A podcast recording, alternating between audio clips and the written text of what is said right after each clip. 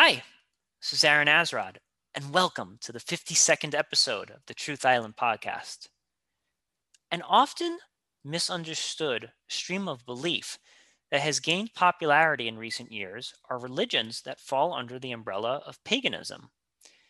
In fact, the term pagan was a term often used by Christians to describe other religions that did not fall under the traditional Abrahamic belief system. However, the term is now widely used to describe anything from fortune tellers to people who practice Wicca. But what exactly is paganism? And does it present a worldview completely at odds with Judeo Christian belief? Our media has done a very poor job, often portraying worshippers as either belonging to some type of elite cult that practice sacrificing animals, or as being a bunch of teenagers that are just a little bit too much into Magic the Gathering. Fair and accurate representations of those who may subscribe to a pagan style of belief remain few and far between. Joining me, however, to give us an introduction to paganism and perhaps clear some of the misconceptions that I may personally have picked up over the years is Fedra, a tarot card reader, musician, and someone familiar with paganism. Fedra, I'm envisioning us having a wonderful discussion today.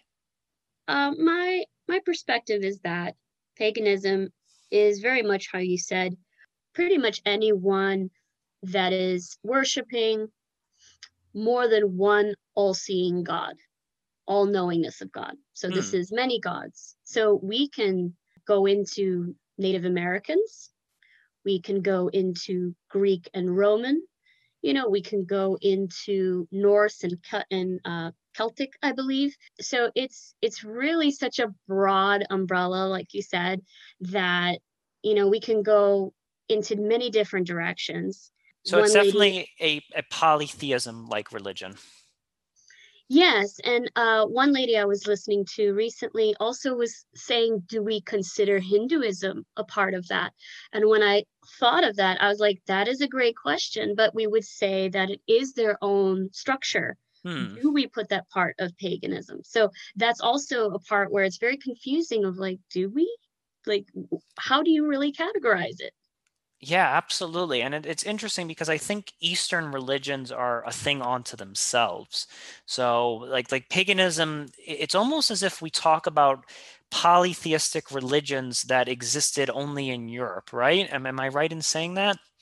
It's very popular that we know of that, not in East or uh, Asian culture or in, in India as well. Like we don't we don't really know or we don't dive into that part. It's really known for you know witches and for folklore and for you know the greeks and the romans and they they you know create greek mythology that we're all like a love and addicted to the tragedy of it you know but then we don't think of is that something that in past that we really embraced as as a belief in and i'm talking just in humanity's sake sorry i like to talk very you know broad because you know we see in you know i'm a huge film fan, so I'm going to be describing a lot of stuff with film so people can get that visionary part. But one thing I th- thought was very um, beautiful and simple in the movie The Gladiator.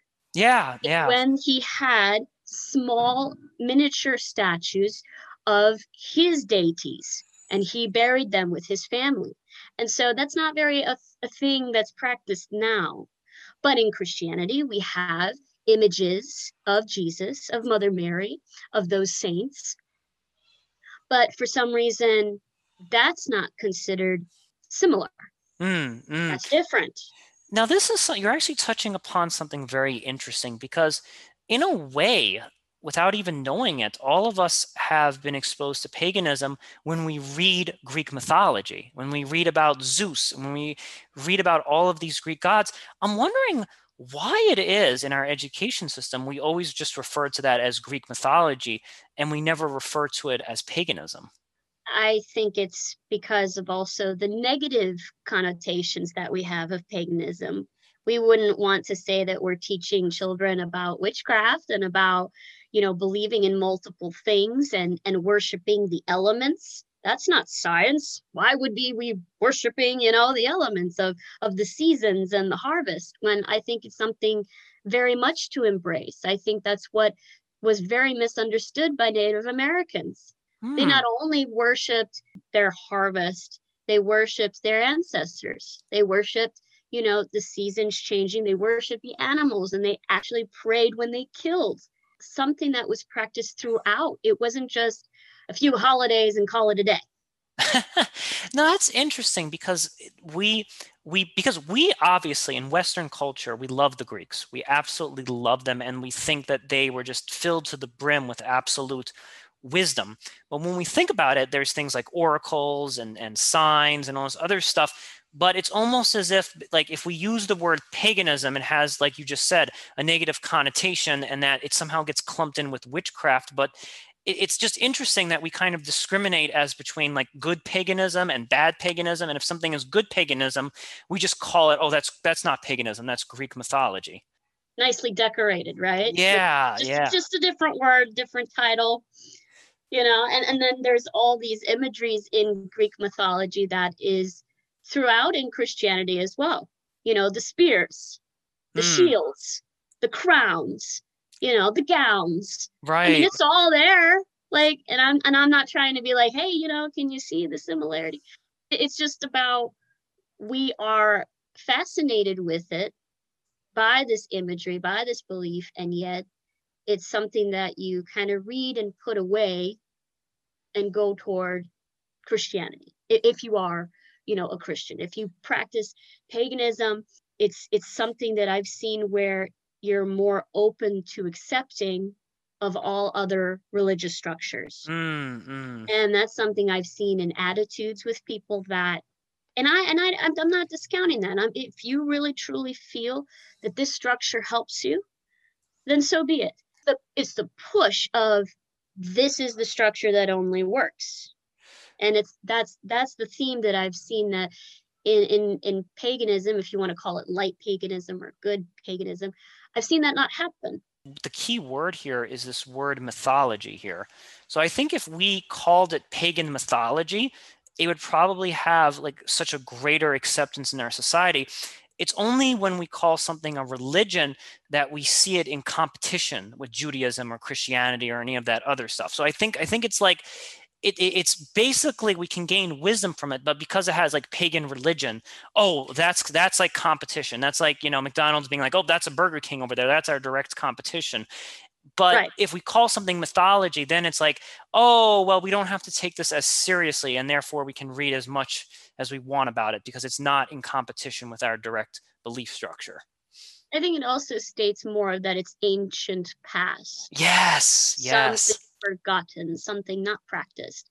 Whereas religious scripture and religious text is practiced in the now since then. It's the way it always has been. So that kind of ultimatum also can be very, you know, scary for someone who's just wanting to look. I mean, I've seen comments on videos where people are just like, well, I practiced this, but I was just curious to watch this video. It's like you wouldn't say that if you if you were reading a Greek mythology book. Yeah, or no, watch the Titans, you know. And the, and the, other thing is, is that like in Greek and Roman mythology, they actually use the word gods with like a with a with a plural s over there, which is you know polytheism and is definitely a direct contradiction of, of like the monotheistic beliefs of abrahamic religions but that somehow is okay. That's okay. Even walt like i'll give you an example. Disney has made a movie about hercules right? And that's like totally fine but i bet if they tried to make a movie about some pagan see i'm so i'm so like um inept in the subject like i can't even use anybody that comes to mind but if they use some uh, uh, probably a pagan archetypal figure they'd probably get flack for it. Oh i got you. In uh the princess and, and the frog movie it's in new orleans and the tarot reader is evil. Oh whoa wow yes. Now they have they have a practicing paganist woman i think i don't know what her name was, but they called her Mama, and she's in a white gown and she lives in the middle of the swamp. Mm. And hmm. because she was around the, all the animals and everything, she was good. Yeah. And it showed that in not only their demeanor and what they said and they practiced, but they also showed that uh, in imagery that he was in black and red and yeah. she was in white, which ah. was very ah. interesting too with the gown and the difference in that also. you're, you're making me think everything as a kid because now now that I think of all these Disney movies, there is like if you think of like the witch in, in Snow White and in Cinderella, there's like a cauldron and there's this like obviously like it's she's not described directly as being a pagan, but it's this idea that she's practicing some otherness. There's like an otherness to her religious beliefs that are sinister in nature. So I think that this is something that yes. pervades our nature, and it, they may not use like you know the Disney people probably don't aren't going to use the word pagan to a bunch of like six year olds but there's this idea that like this person is practicing something that you shouldn't be practicing. Oh yes. In um in sleeping beauty Magnif- uh, maleficent was a sorceress. Mm. in snow white it, it was a queen who was a witch. And of course in both they portrayed and I know we're going into a different subject when I say this, but I gotta say it as a woman. They paint this beautiful, powerful woman, and then within the same token, they shift her into being this awful, vile, ugly, powerful thing, mm. wanting to tamper with the youth.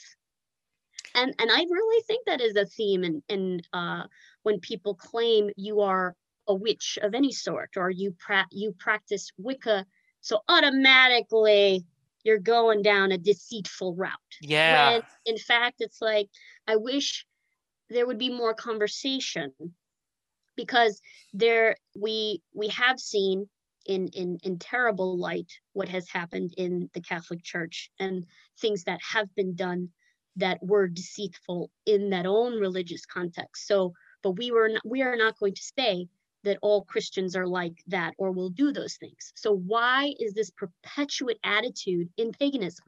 Paganism just can't shake the bad rap. And let's let's kind of like fast forward. So we have like the ancient Greeks practicing paganism, and then you have um, the Middle Ages. Is there anything notable happening with paganism during the Middle Ages? From my understanding, the pagans were kind of outside the feudal system altogether. They kind of lived on the outskirts of these feudal areas. How were they seen? Because I know that um, you know Jews were definitely not seen as, in the best of light during the Middle Ages. I'm wondering how how were pagans uh, uh, pagans seen during the Middle Ages?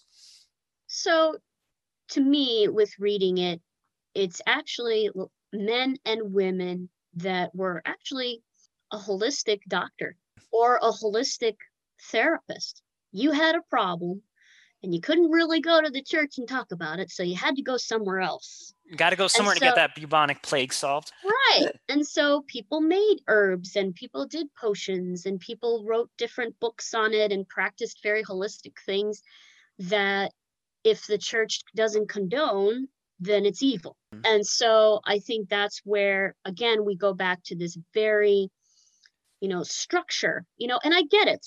A part of this structure was to keep people alive, to keep people in line, you know, and I get that. But at the same time, not everyone was out to get anyone. I mean, there were, you know, women that were doulas that were, you know, just being midwives.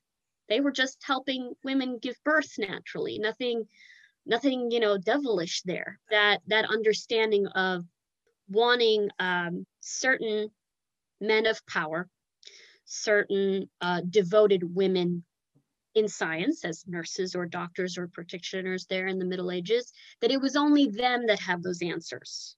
It was only them that could really make those decisions. And anyone that got in their way you kind of got burnt at the stake. That's now now this is very interesting because it's like perhaps now would you consider alchemy to also be a part of paganism? Did that kind of go yes. hand in hand? Okay so you have these doctors that are pagan in nature and they you know may or may not be healing people but there's there's maybe a chance maybe there is some kind of ointment like let's just say for example i scratch my leg and it's about to get infected. Maybe by some chance the pagan doctor comes and he rubs some healing ointment and it actually works is it like is it basically like the church is getting a bit jealous of this saying whoa whoa whoa we can't have anybody curing cuts with ointments or herbs that they found in the forest. You have to kind of just be we're we're the only doctors. We're you know we're, we're like the the giant hmo that solves everything. We can't have any other doctors coming here and healing things. From from what i've read that's really my interpretation. It, it's really that these are the structures. And if you did not follow the rules, then chances are you got this because you were punished. You got this because of your family, or you got this because of your class system, or you got this because of something.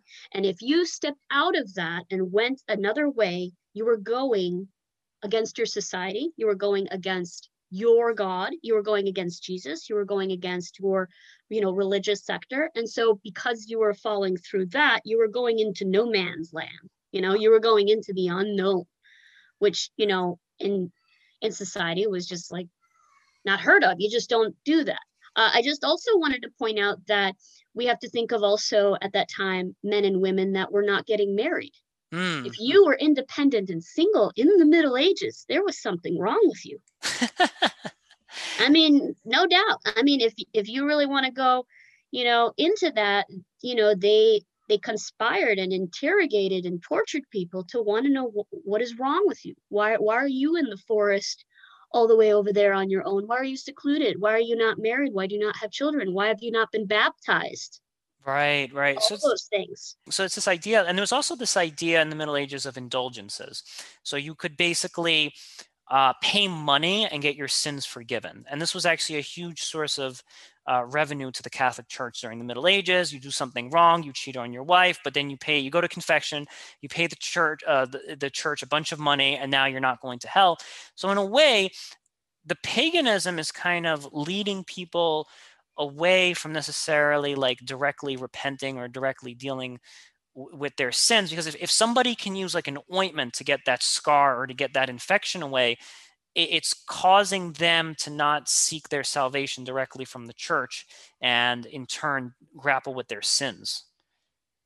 Well we're not there yet but i mean i'm thinking if you want to go the light natural good quote unquote paganism that's really the route i felt it was to hmm. just nurture things around them you know, really worship the elements, you know, be just a very down to earth. I know it's funny, but hey, enjoying my pun, you know, just down to earth way of worshiping and just didn't want to follow that societal structure.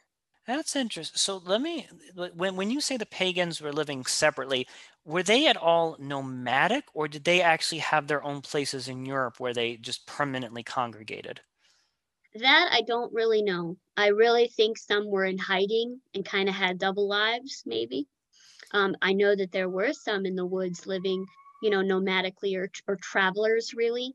Mm. That I don't have a particular idea. As I think, I think there's a good reason because they probably did not want their whereabouts to be too well known. Like if it was established that, you know, the pagans are all living in modern day Sweden, I'm just throwing that out as an example, it's like then then people may have hunted them down or maybe they would have been forced to convert. So kind of keeping their whereabouts on the down low or, or constantly being a being in a state of travel and living this very transient nature may have protected them in some way.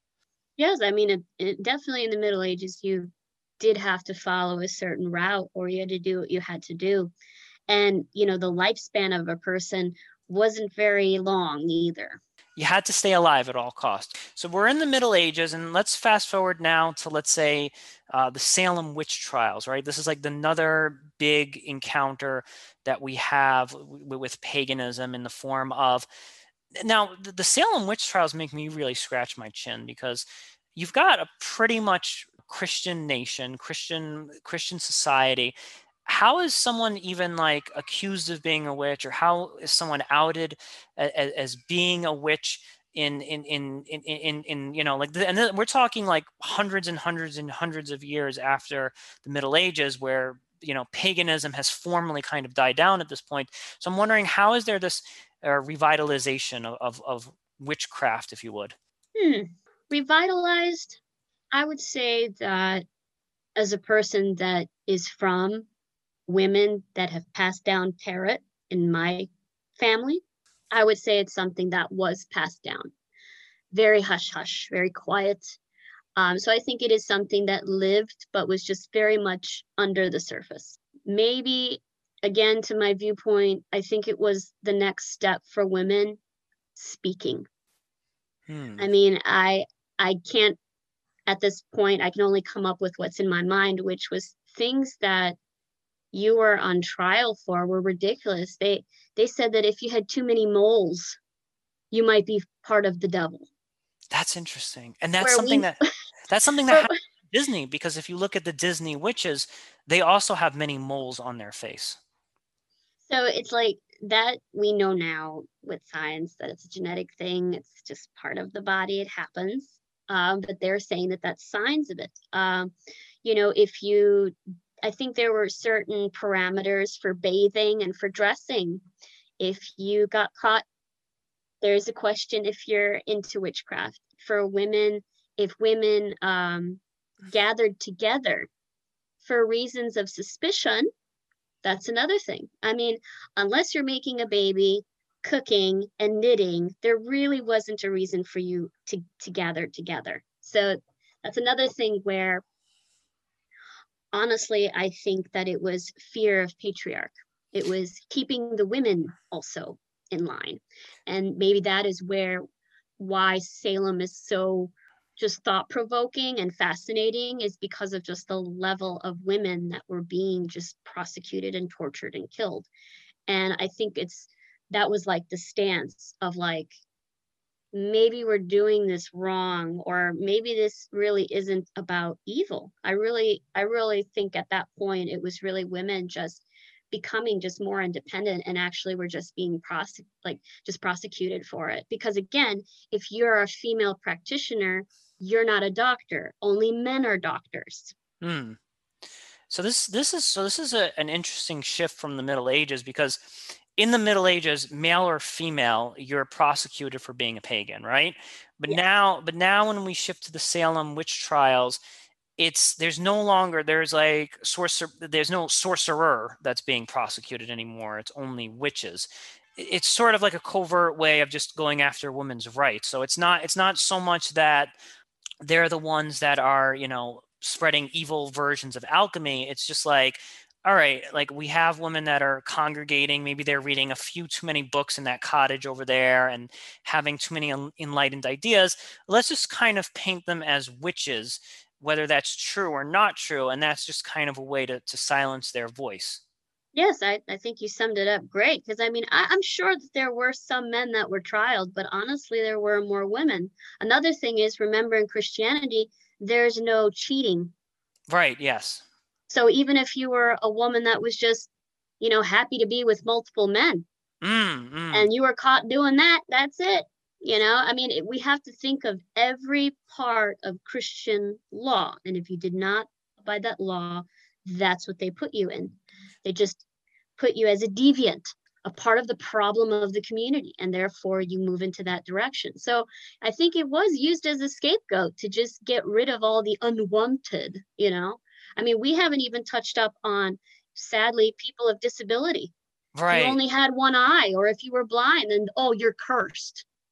That's no, I mean, no, that, like, that so, really? no, no, this is really like blowing my mind because, uh, in other words, like, okay, on the Mayflower, for example, there may have been pagans on that Mayflower, but they were just keeping it on the down low. So they may have been wearing a cross on the outside. They may be outwardly reading the Holy Bible because they would never have allowed an outwardly pagan person on that boat. They would have been like, no, Correct. no, no, no way. But there may have been pagans on the Mayflower and successive books, uh, uh books, successive boats that came to the New World, and there may there were probably pagans on there. And then once they got to the New World, then they kind of just like abandoned the, the facade or the pretense of, of being Christian and they kind of went about their pagan ways. And do you think that there were women who, who maybe just fashioned like like just enjoyed having multiple partners but they didn't necessarily follow any other you know any of the other tenets of, of being a pagan they just they just liked Correct. you know being with many yes. men okay that's exactly what i'm saying and i mean even your little outburst you have to think of it in my perspective, again, we have seen that paganists are very open. So to them, they would not see it as, oh, I'm betraying my gods by now wearing this cross, by wearing this uniform, by holding this Bible and going to America. Mm. No, they would say, this is my path. This is where I am led. And I know that, you know, the God of the sea is going to take us there. The God of the sun is going to heat us and guide us there. And this God that they are talking about is the gods that I worship. So therefore, I don't feel guilty of what I'm doing. I am surviving. But the flip side of that, as a Christian, they would say, no, you must only believe in one. You must only accept Jesus as your savior, and that's it. So you cannot follow anything else. Hmm. Otherwise, that's heresy. So there may have been pagans that like even liked some of what they read in the Bible. They, they may have like read and be like, oh wow, this Jesus guy says some really awesome things here. And they they they may even adapt some of that, and they don't see wearing the cross as a betrayal of their pagan heritage. They just see they just have like this worldview where they can just kind of mix all of these religions together, you know, without any prejudice. Correct. They can adapt what they choose to adapt. I, I think that that is really what many paganists do and and it's kind of like i i feel that you can attach yourself you know to this this code for safety and survival and that's why you know i hope that you can you know hear it that i'm very compassionate about it because these are times that you and i were not in right yeah. we can only like really imagine what people are are going through and wanting to find meaning wanting to find community wanting to find structure in their life. However it's just sad that we're still trying to put each other in boxes. Yes yes. And eh, you know even one of the the books that just ran through my head was the scarlet letter in in, in the sense that like it, it's this idea that if you're not if you're not following a, a, certain convention then there's something wrong with you or there, there's something inherently evil with you and and I, I think I, I, think there's a lot of danger in that kind of thought. And you might like we, we we might disagree about certain things. Like I I you know someone might say well I believe in monogamy. I, I believe in like just you know marriage and so forth. But I think that there's always a danger when you don't have a curiosity about other things or and then you could even take it a step further not having a curiosity about things but but then even damning it as being evil or something other. Whereas i i think that uh, kind of like a code of tolerance is just to have a never ending curiosity about everything I think that's why I got into trouble a lot, you know, uh, because I asked a lot of questions, you know, growing up about Jesus and, you know, his abilities and and I, I had often asked, you know, other Christians, you know, how come there isn't more text by women? How, how come we don't read that? How do how come we don't have their voices? You know, we only mm-hmm. have one one or two stories that are really like epic, and that's about it. And you know, when we think of paganism, there's many gods and many goddesses. And we're supposed to really worship and see each one for their own uniqueness and their own abilities. And all together, all together, they're all powerful, right? And so I was very fascinated by that. Um, you know, and, and I just never understood why, and this is again me, if I if I do and I am a believer of Jesus and of God universal power. Why would God be upset with me if I wished to just observe and really honor the physical earth? Let, let me let me just honor the ocean. Let me honor the grass. Let mm. me hmm. honor the animals that you made or we made together, these gods and goddesses. So, you know, when I think I get that way, it's like a rabbit hole. you know, yeah. these are the things that I've thought of that what was the fear? Mm. What what was the fear behind these pilgrim men, these Puritans, to judge and really condemn so many women and men for just voicing out or even questioning or just doing something different than the community. Do you think it has to do? I, I mean, one possible answer is this idea of idol worship in, in, in the Old Testament, like when Moses comes down after the Ten Commandments, uh, the Israelite, you know, the, the ancient Hebrews are worshiping like a golden calf. And this is like seen as a giant no no to kind of embody God in any kind of physical incarnation. So I think perhaps that's an answer as to why there is like so, somewhat of a backlash to paganism because there is there, there there is some kind of very visceral and and physical representation of godlike de- de- deities whereas in the in the abrahamic tradition it should not be something that you can see. Correct. And also put that into the actual cross symbol. We can put that into the act, actual carvings of jesus Th- those should technically not exist then no i'm just giving you that directness too because it's like I get it. And I know that with the ox, it was the symbolism of the ox and also the sacrifice of animals. God, that is why in Christianity it is said that that is one of the reasons Jesus came forth is to eliminate that structure of killing these animals and sacrificing them in the name of. Mm, mm, which mm. I found fascinating too, because when we look at the dark side of paganism, they always sacrifice something. Yes, yes. And you know, it, it's interesting you mentioned this because uh, about the cross and things like that is that one of the hugest, uh, one of the biggest schisms in, in Christianity was between the Eastern Orthodox and you know like during the byzantine empire over the issue of religious icons like even having these icons was like a huge debate where it was you know it was believed that no, you should not have any kind of imagery whatsoever. And I, you know, I, I, guess the Catholic Church would argue that during the Middle Ages, stained glass windows, for example, helped mm-hmm. those who were illiterate understand the Bible. So that, that's kind of where that that kind of like I like stain like the, these icons come from in the sense that like if you're a peasant and you've never learned how to read the Bible when a priest or a pastor is talking, the only way that you could understand these stories is if the priest would point to the stained glass window and be like, and this is when uh, Moses was doing blah, blah, blah. So it, it's interesting that we've selectively made exceptions to like some of these like you know images and so forth for for I, I, I, would say it probably helped people learn right from like a pedagogical standpoint like having like you know some people learn through the auditory and some people learn through visual images but it's interesting that even in, in, in the monotheistic religions these exceptions are made.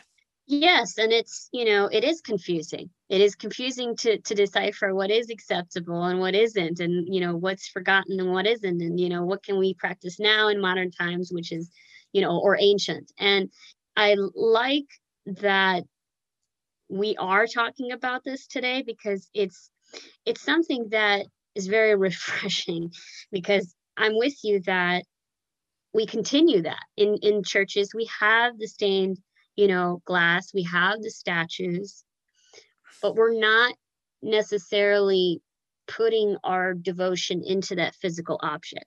Okay, we have yeah. that awareness that it's a statue and it's not the real being there I, I mean, mm. I, I don't know about you, but as a as an empath and as a person that feels i can go into a church and i could feel that presence i could feel the difference mm-hmm. of that embodiment of that building i really yes. can and when and then when i go to a buddhist temple to meditate i feel that vibration of those people in meditation and in mantra you know so it's just this kind of thought of how do you worship can be so many different things. It doesn't have to be just sitting there praying over this statue. Mm, to mm. be just simply in being in in yourself in in prayer or in meditation whatever that is.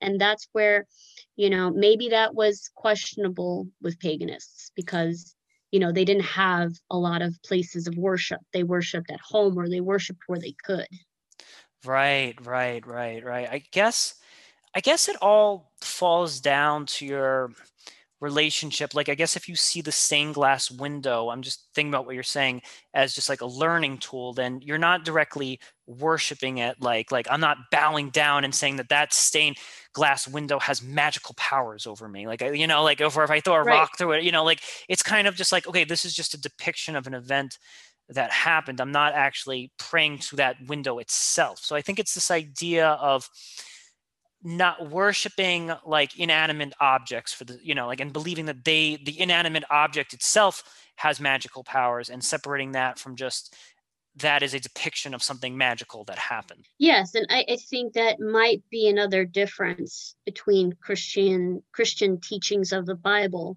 versus pagan. I think uh, in paganism, it is taught to really go inward and to find the power within you versus the power of God. And I mean, I am I am of the thought that it is universal. I, I feel that both are literally saying in different contexts the same thing. And it is our choosing, our free will of which one we really want to believe. What do we really resonate with and follow? Mm-hmm. But the whole killing and judging and persecuting just needs to stop. Okay, we just we just need to stop. It's 2020. Just just need to yeah, stop there. that, yeah, that, that, yeah, that's that's no. Whether God exists in the inside or whether He's external to us, these this is a question I, I, I can't you know I can't answer. I don't know if anyone can possibly answer these questions. But yes, I agree with you. Like the uh, the persecution, all that stuff needs to stop 100. percent So we get after the Salem witch trials, and I, I, I think I think you shed a lot of positive, you know, some good light on this, and and showing how it wasn't just a like you guys are devil worshippers but there's also kind of a there's a huge congregation of women doing this and we don't really want women to have uh, this power right now and that might be at play over here. What what ends up happening as, as uh, you know after the salem witch trials like we don't really hear of paganism again. What what really goes on uh, between then and now? Well, I think the population was definitely smaller. So I think, again, you know, it's going under the surface. Mm. I think it was then maybe more organized because definitely what I've seen in tarot is that just in practicing tarot and publishing it, many organizations were the form to produce and publish tarot cards, uh, at least here. Hmm. Um, I'm saying in the in the Western world from 18th, 19th century and on. So I think what happened truly is that they really went underground and got together and decided like, hey, we're just going to start creating our own organizations and our own groups and our own place of of quote unquote worship and you're just going to have to have a private invitation, an invitation only with our own structure and password you know, because we don't want to, you know, deal with this side anymore. And I mean, you could even say, is that really um, more about business? Mm. You know, hmm. the formation of the business side of it because of church, you know, and how they've maintained themselves. But that's really only my take. I mean, I think they really had to rebuild from the ground up of so many people being persecuted and having that fear of being outed, you know, and being hunted. Yes, yes. And I, think it was you that told me this, or maybe I read it somewhere that when tarot cards come out and, and paganism kind of shifts to a to a different form, it actually becomes like a hobby of the like upper middle class and maybe even the wealthy uh, to some extent because i think that you know I, I i think of these ideas of these like very wealthy women wearing all of this jewelry going to the fortune teller to be like you know oh will i be in the will or will i get my husband's inheritance and all this other stuff so it's interesting that it it kind of goes from being on the underground and then it kind of gets co-opted by the ultra wealthy as this like alternative like hobby. Yeah, I think I elaborated about the history of tarot. So yeah. Uh, in tarot, it is said that they came from Italian playing cards, which right. were from the wealthy. And then certain astrologers in France and Italy, they created divination and made those cards. But you're correct. I mean, through the 19th century, there were men in stocks men investing, contacting psychics and tarots to say, what are the lucky numbers? When is a good time to invest? When is it a good time to get out? And, you know, because we didn't have computers. So this was used for that. And that's where I'm saying there is a, a darker side of paganism. There is a darker side of practicing witchcraft that is there. And it's for various reasons. And the only reason why I say that it is quote, quote unquote bad is because it's at the sake of somebody else. It's right. an exchange of really harming on an energetic, physical, spiritual, emotional level to someone else. Good is more of a healing component. You know, it, it's funny because I'm actually seeing what you're saying now a lot more with the men and women thing because in the 19th and perhaps early 20th century, if a bunch of rich dudes start getting into this, now it becomes legit right? Like when the rich guy is like, yeah, I'm going to use this this tarot card reading to pick what stocks are going to go up, you know, in the stock market, then suddenly that's okay, right? Then witchcraft is totally cool if it can get me wealthier. But then if it's a bunch of women uh, practicing it in a cottage, whoa, whoa, whoa, that's satanic devil worship. well, we also start getting into the movies and they yeah. make it mysterious and spooky with seances and are there spirits are there ghosts you know and having that part of it and that's where you know it makes it more alluring and interesting but still you don't quite know about it really yes and i think i think actually Houdini does a really good job of like he's not I wouldn't call him a pagan, but he sort of like brings legitimacy to magic or or just other other realms of things like curiosity. I think I think Houdini allows like curiosity and this idea of dabbling with magic or the unknown and and maybe that creates a broader acceptance for fortune tellers and and and, and that because I think that that becomes like a part of the pop culture of the 1920s like to a huge extent. Yes, I agree. We, when we have, I, I think that a lot of us view things with suspicion until the elites or people who we perceive to be powerful start doing it. Once they start doing it, then any kind of negative connotation that's attached to it begins to kind of just drip away. And for whatever reason, I don't know why this is, it seems like after the 1950s, paganism then went back into being something dark and spooky again and i'm wondering why that is like we, we it's it's interesting that in some ways we were more enlightened about paganism in the 1920s but then in the eh, you know after the 50s we somehow we somehow fall back into a dark age. I'm wondering what happened. Well hold on hold on. We have the 60s where and i wouldn't say that it's i wouldn't say that it's like tied to paganism but it's definitely that attitude. What about free love? Hmm. what about meditation and psychedelic drugs that finding yourself, man, you know, like being part of a community, like all of that is still on that realm. It's not saying, hey, you got to sit down, you got to pray, you got to keep your head down. You, no, it was about, you know, standing up to the man. It was about voicing a collective community, about human rights, about civil rights, about really coming together. I still think that is, again, a very huge slogan of paganism and and all of those umbrellas in there that that's interesting because I've always viewed the counterculture as like you have like a guy like like Alan Watts, and I always see that as like borrowing from like Eastern Buddhism in the sense like of of mm-hmm. um of, of because I see meditation and mindfulness as being like an Eastern thing that we borrowed. Tell me tell me what about the counterculture specifically comes from paganism? Like I, am curious if well could... in in Eastern Tibetans have multiple deities, female and they are male. They have multiple hands and multiple heads, and you know they they conjure. One of my favorite uh, goddesses is Kali. Kali is evil. She's she's all of hurricanes and storms and devastation. But you need that in order to find rebirth, right? You mm. have to struggle. You have to kind of destroy a sense of yourself to become anew. And so that is one of their deities there. Now, I know that that's also part of Hinduism as well, you know, that they have Kali, but that's a perfect exa- example there that Christians would say that's not appropriate because there's multiple deities. But Tibetans don't necessarily worship, they have a shrine mm. where they put things out but in Buddhism, they do not worship the Buddha. They worship mindfulness. They they really honor removing the ego and becoming really one and enlightened, all knowing. And so that's removing all attachments to life.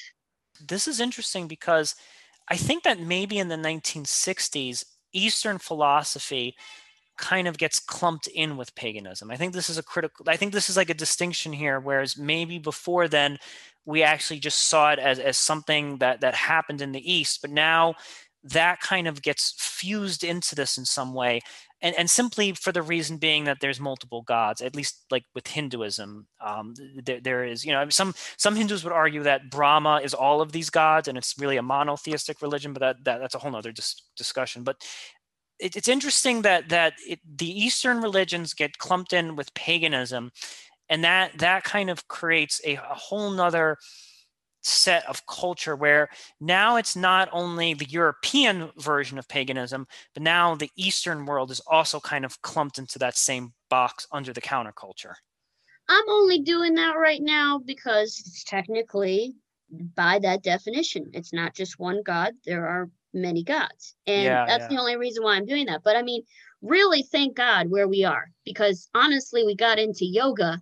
can you imagine if we time ported the pilgrims into now and they see women in, in pants yes. doing yoga and all that, they would be like, "Oh my God, the devil won," you know.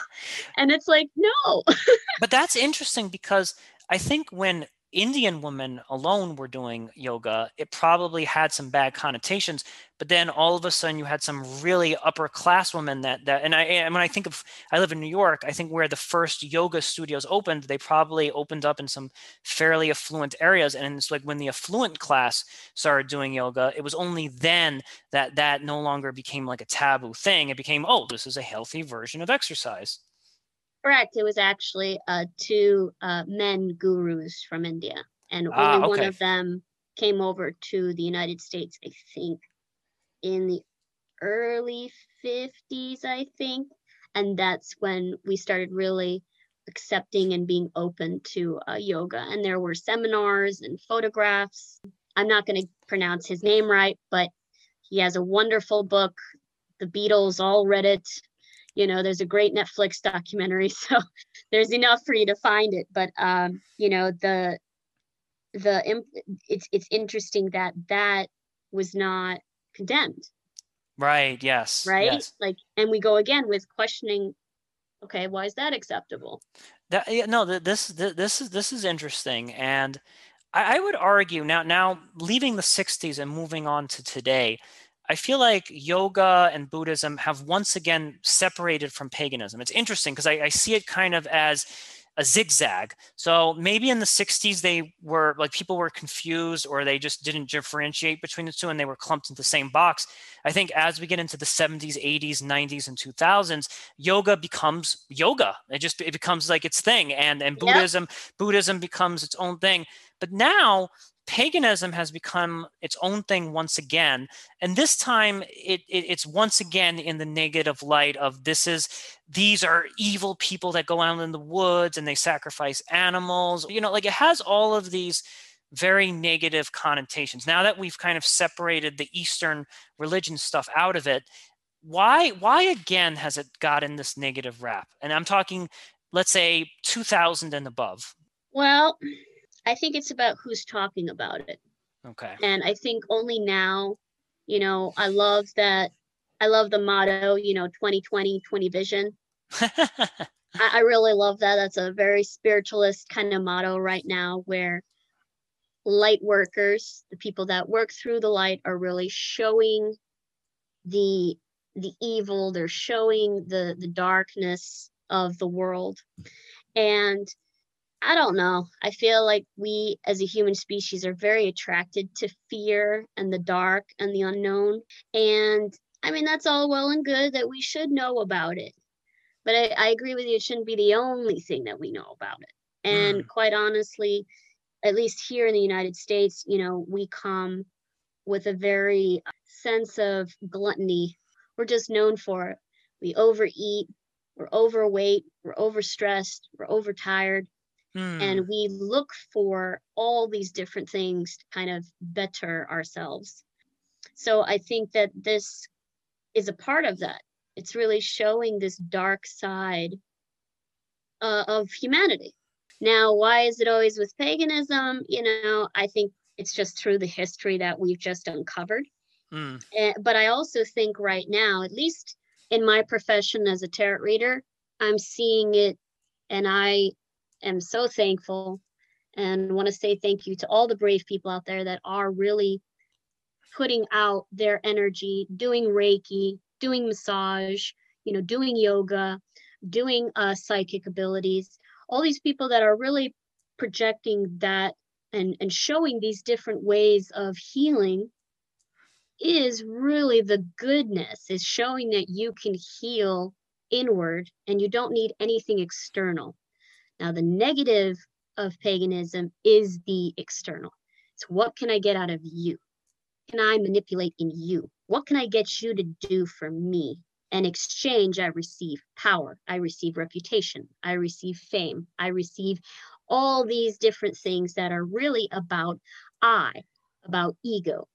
And so I think that's why it's in this limelight because people are asking all these things that have gone through history. I mean, to me, honestly, I see it in in regards to reincarnation. I see it as we're just in this big cycle that's just looping over and over and over again. And as a tarot reader, I'm looking at it as when the hell are we going to learn?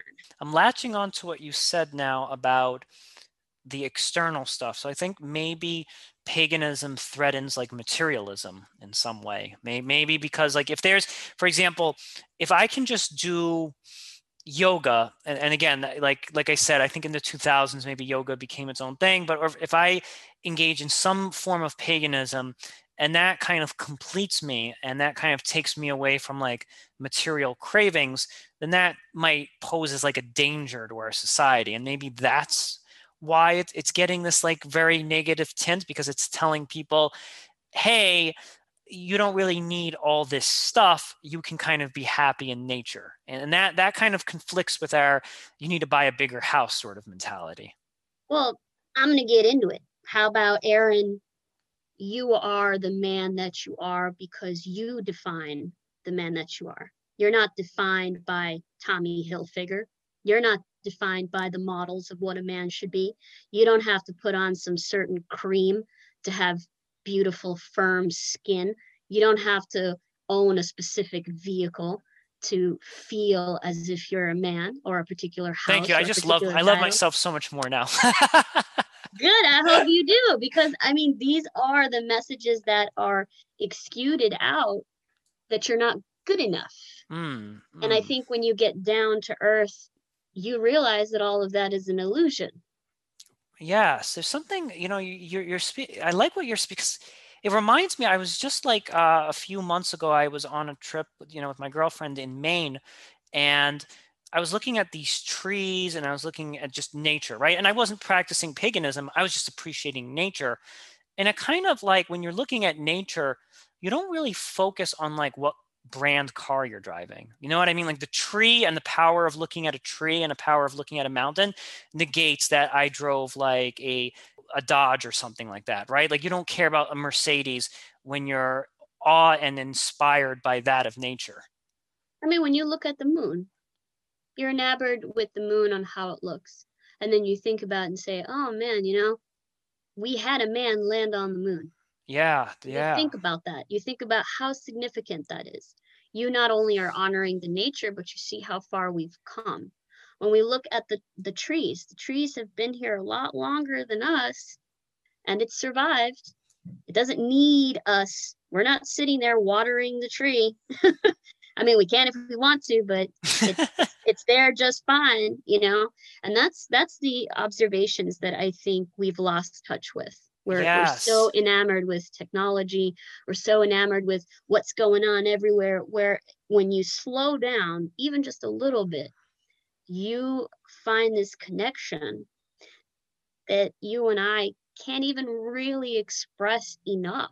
There's just not enough words to really have that inner feeling and inner knowing like you did. Yes, yes. I Fedra, I think that's a great place to leave off. Thank you so much for being on the show day and, and giving our listeners and myself a, a nice intro to paganism. Thank you. I really appreciate it. And again, thank you for the opportunity. And I hope that people will get more in touch. Absolutely. Thank you so much. This concludes the 52nd episode of the Truth Island podcast. I'm Aaron Azrod.